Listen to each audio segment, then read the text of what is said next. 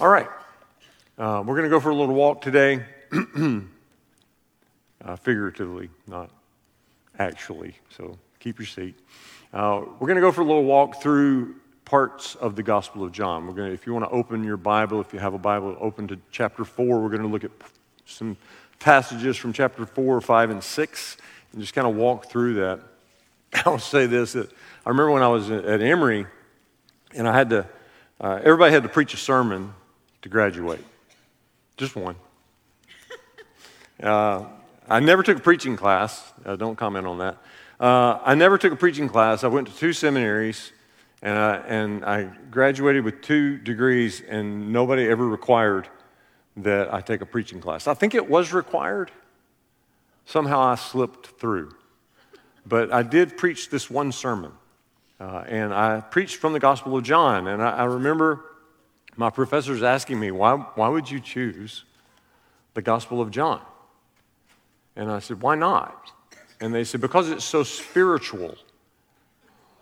Okay. If that's a problem. All right, so we're going to walk through uh, the Gospel of John uh, 4, 5, and 6. And, it, and, I'll just warn you up front that it's, it's spiritual. Uh, yeah. okay, so why don't we pray and then we'll jump into this. Uh, Holy Spirit, we just invite you. We invite you to come and fill this place. We invite you to speak. Uh, we, op- we pray that you would open our ears to hear what you have to say and open our hearts to receive it. Uh, in Jesus' name. Amen. So, if you're familiar with, with the Gospel of John, and, and you know that in chapter 4, Jesus has an encounter uh, with a woman, a Samaritan woman at a well. And so, after that happens, uh, Jesus is approached by a person who is identified as a royal official. And he tells Jesus his son is sick, and he wants Jesus to pray for his son to be healed. And Jesus says, You can go home. You can go home. Uh, your, your son is healed. And then Jesus says this in, in uh, chapter 4, verse 48. He says, To the people, unless you see miracles and signs and wonders, you won't believe. Unless you see miracles and signs and wonders, you, you won't believe. So then, moving on to chapter 5, Jesus goes to Jerusalem. Everybody is moving towards Jerusalem. All the Jewish people are moving towards Jerusalem because it's festival season. So they're going to Jerusalem to celebrate the Jewish festivals. And Jesus comes uh, to a place called the Pool of Bethesda. And the Pool of Bethesda is a place where sick people would gather uh, because they believed that this pool had healing properties. And when, when the water would move, uh, first one in gets healed. And so that's why they gather there. And this particular man is there, but his issue, being a little different than some of the sick people, is that he's lame. And so he can never make it to the pool in time. He's always lacking. Somebody else always gets there before him. And so uh, Jesus sees him and he asks him, Do you want to be well? And then he tells the man, uh, Pick up your mat and walk. Pick up your mat and walk. And he does. And the Jewish leaders get upset with Jesus at this point. Now, they're, they're not upset that he healed the man, they're upset at when he healed the man. And they, you know, they tell him, you know, hey, it's the Sabbath. This is the Sabbath. You're not supposed to work on the Sabbath, and picking up your mat is work. And so it's not that we hate what you did, you just did it wrong. Right? You just did it at the wrong time. And I just want to say, uh, we, we talked a couple of weeks ago, if you remember, we talked about a critical spirit. This is a critical spirit. A critical spirit can always find something wrong. Now, here's what I want you to, un- to understand and grasp about this.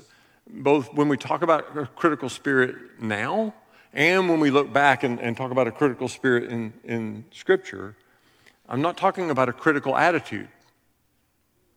I'm talking about a critical spirit. Uh, I'm talking about a demonic spirit that pervades our culture and tries to lure you into criticism, finding something wrong with everything. You can just see these people, if you put them in a modern day context, you can see them look at Jesus and say, Sure, you healed him, but, sure, you, you did a great thing, but, what about this? What about this? What about this? And so Jesus says, I only do what the Father says. Well, this is a pretty good answer.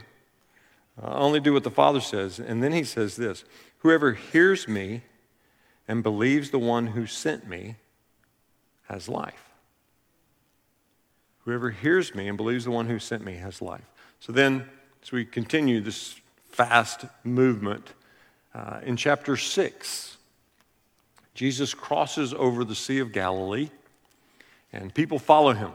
And it says plainly in Scripture that they're following him because of the miracles. They've seen the miracles, they like the miracles, they're following Jesus because of the miracles. And a large crowd follows, and they go up a mountainside, and Jesus turns and he sees uh, that there's a large crowd that's followed him, and, and, and he realizes that, you know, it's late in the day, they haven't eaten. He looks at Philip, and he says to Philip, Where are we going to find food for this many people? And I don't know, I, I read the Gospels and I see the humor of Jesus.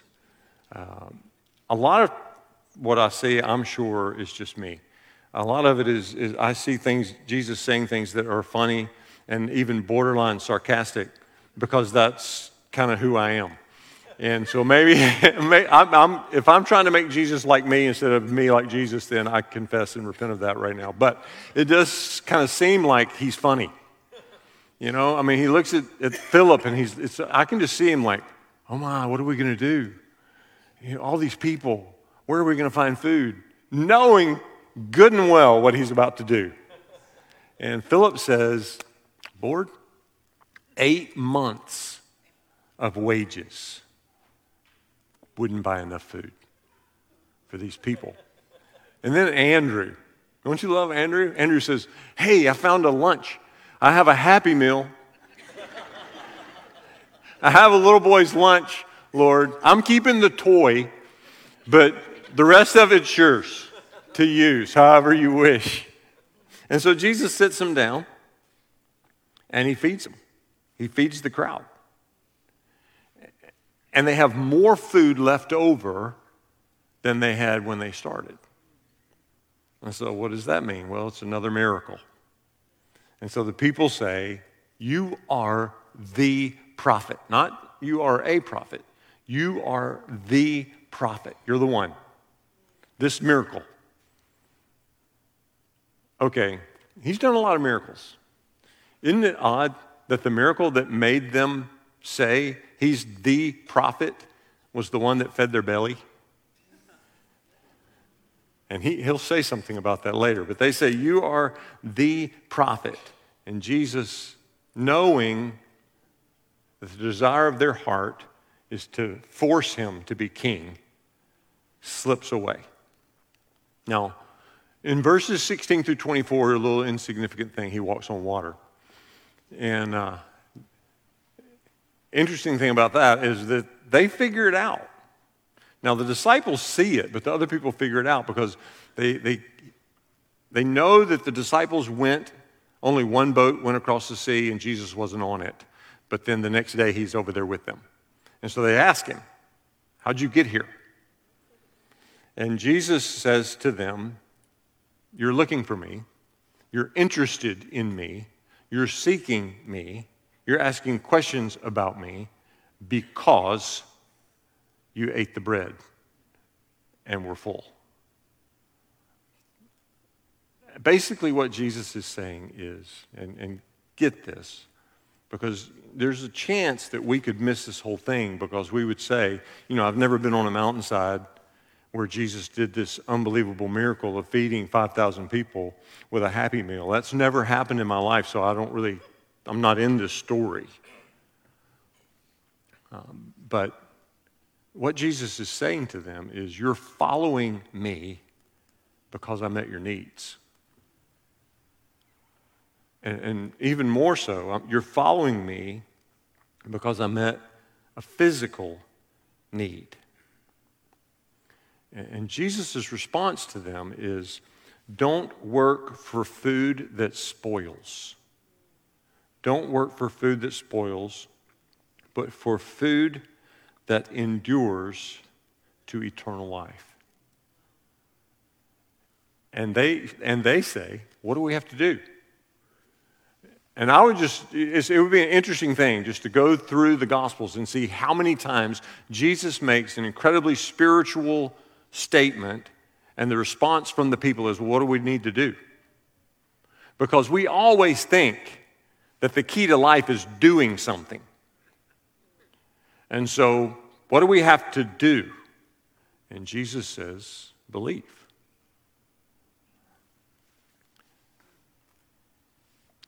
And they say, Well, what miracles and signs will you do to make us believe? And then they go on and say, Our fathers ate manna. You got any manna? Maybe manna. If you could give us some manna, maybe that would do it. Our fathers ate manna in the desert. And Jesus says, Moses didn't give your fathers manna. My father gave you. My father gave your fathers the manna. So, what their forefathers had experienced in the wilderness was they received bread or manna from heaven. And it was a gift from God. And Jesus then says, The bread of God is he who comes down from heaven and gives life to the world. So, so, Jesus is saying to them, Your fathers received manna from heaven, from my Father. And today, what you're looking for the life that you're looking for also is a gift from heaven. When bread comes down from heaven, that's what you're looking for. That's the key to life. That's what you need.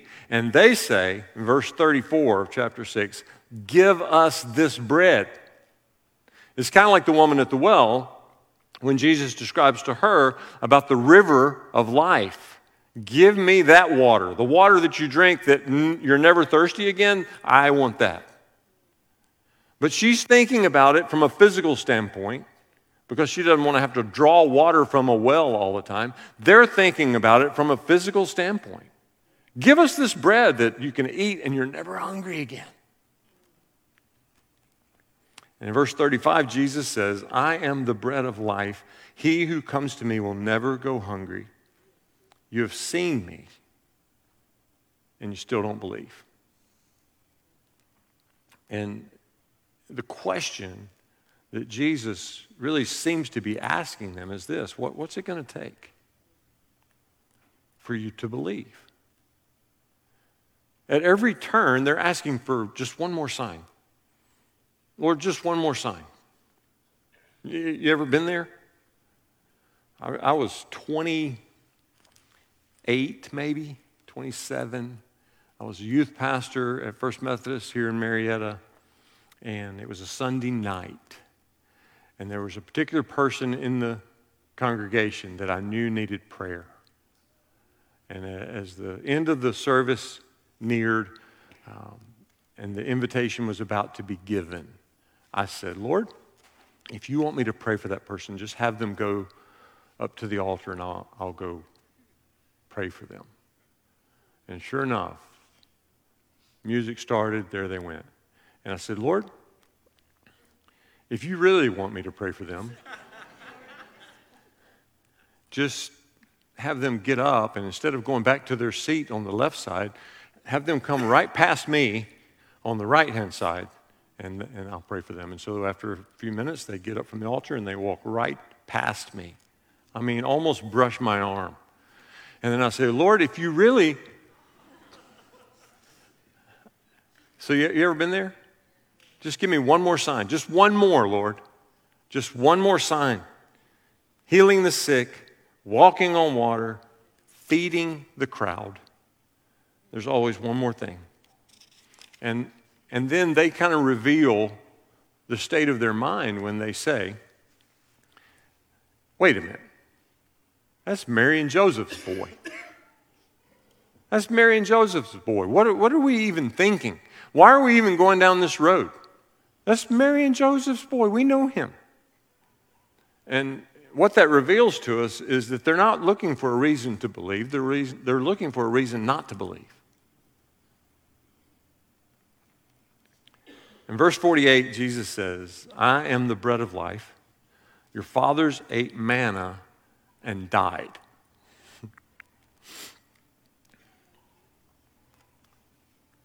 but here is the bread that comes down from heaven. Eat it. And he, he's saying, Here is the bread that comes down from heaven. Eat it and never die. I am the living bread that comes down from heaven. If anyone eats of this bread, he will live forever. This bread is my flesh, which I will give for the life of the world. And then he said this Unless you eat the flesh of the Son of Man and drink his blood, you have no life in you. Can you imagine the social media firestorm that came after that? Unless you eat my flesh and drink my blood, you have no part of me. We worry a lot about offending. Jesus didn't seem to worry too much about that. You know, we, we try to craft every word not to offend. And it's almost as if Jesus crafted every word in order to offend. You know, we've been told and taught, especially in preaching, don't leave any questions unanswered. You know, uh, you got people coming who haven't been in church, and so you need to make sure that you don't use language they don't understand. And yet, it seems that all Jesus did was use language that people didn't understand. We can't remove the mystery, y'all. We can't remove the wonder. And probably we can't remove the offense. Jesus says it right here. Unless you eat the flesh of the Son of Man and drink his blood, you have no life in you. And they left. Many, it says, many of them left. And Jesus turns to the 12 and he says, Does this offend you? The Spirit gives life, the flesh counts for nothing. Think about that.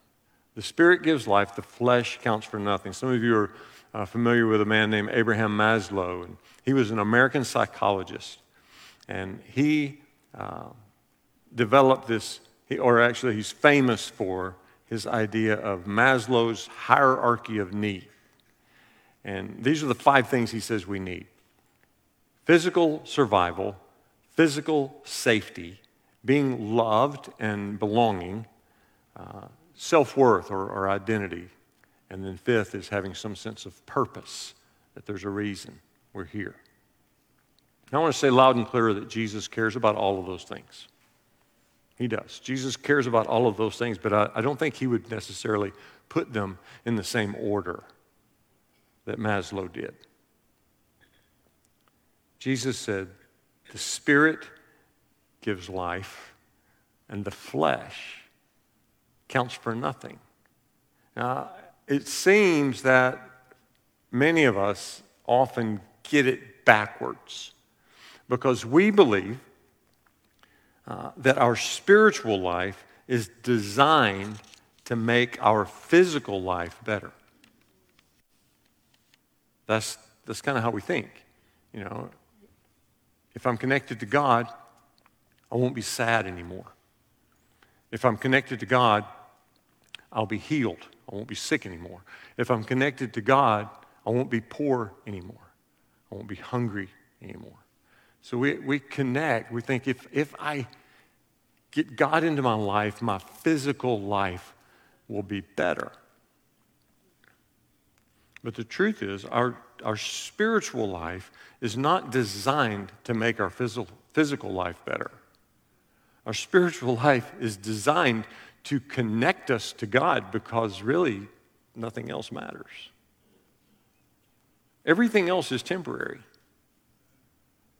And that's why Jesus says the bread of life leads to eternity. The bread of life is about spiritual birth, spiritual life, because that is the only thing that lasts. And so our emphasis really should be on the thing that lasts, not hoping that this thing that lasts would make the temporary thing better, even though it probably will. So after many of his followers leave, Jesus turns to his disciples and he says, Are you going to leave? Are you going to go as well? And Peter says, Where would we go?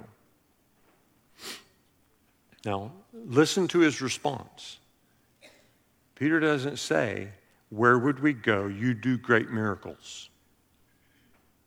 He doesn't say, Where would we go? You throw great barbecues, great picnics.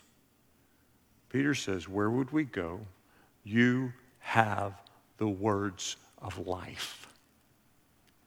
You have the words of life.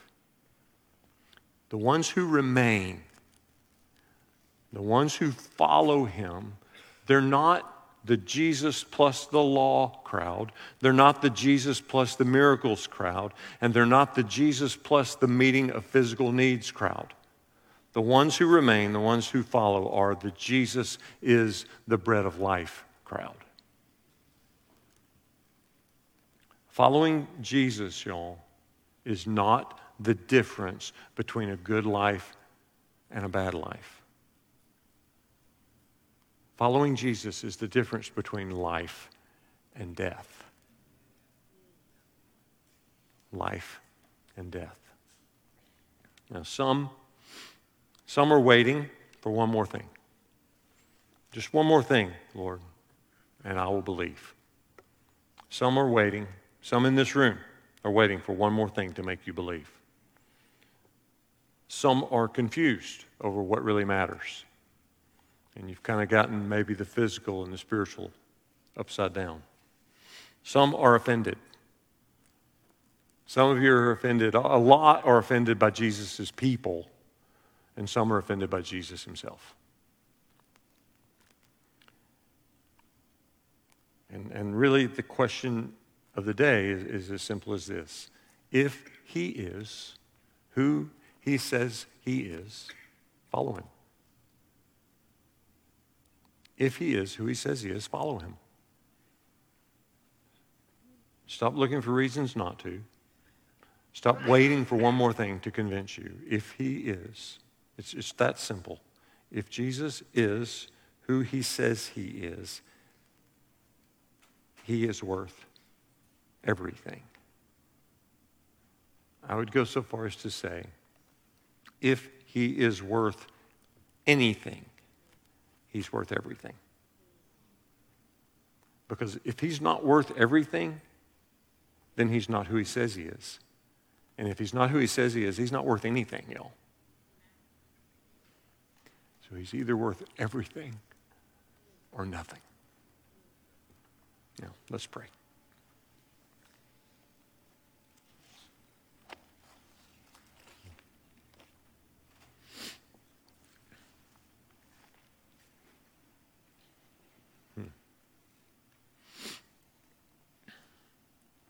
Lord, it's as if you are in this room right this minute asking us, Are you going to leave? Or are you going to stay? And there's only one reason to stay. Only one reason to stay. If we think you're everything. And if we think you're everything, we should be all in, off the fence. Not waiting for one more miracle, not waiting for one more sign, just all in. And so I pray.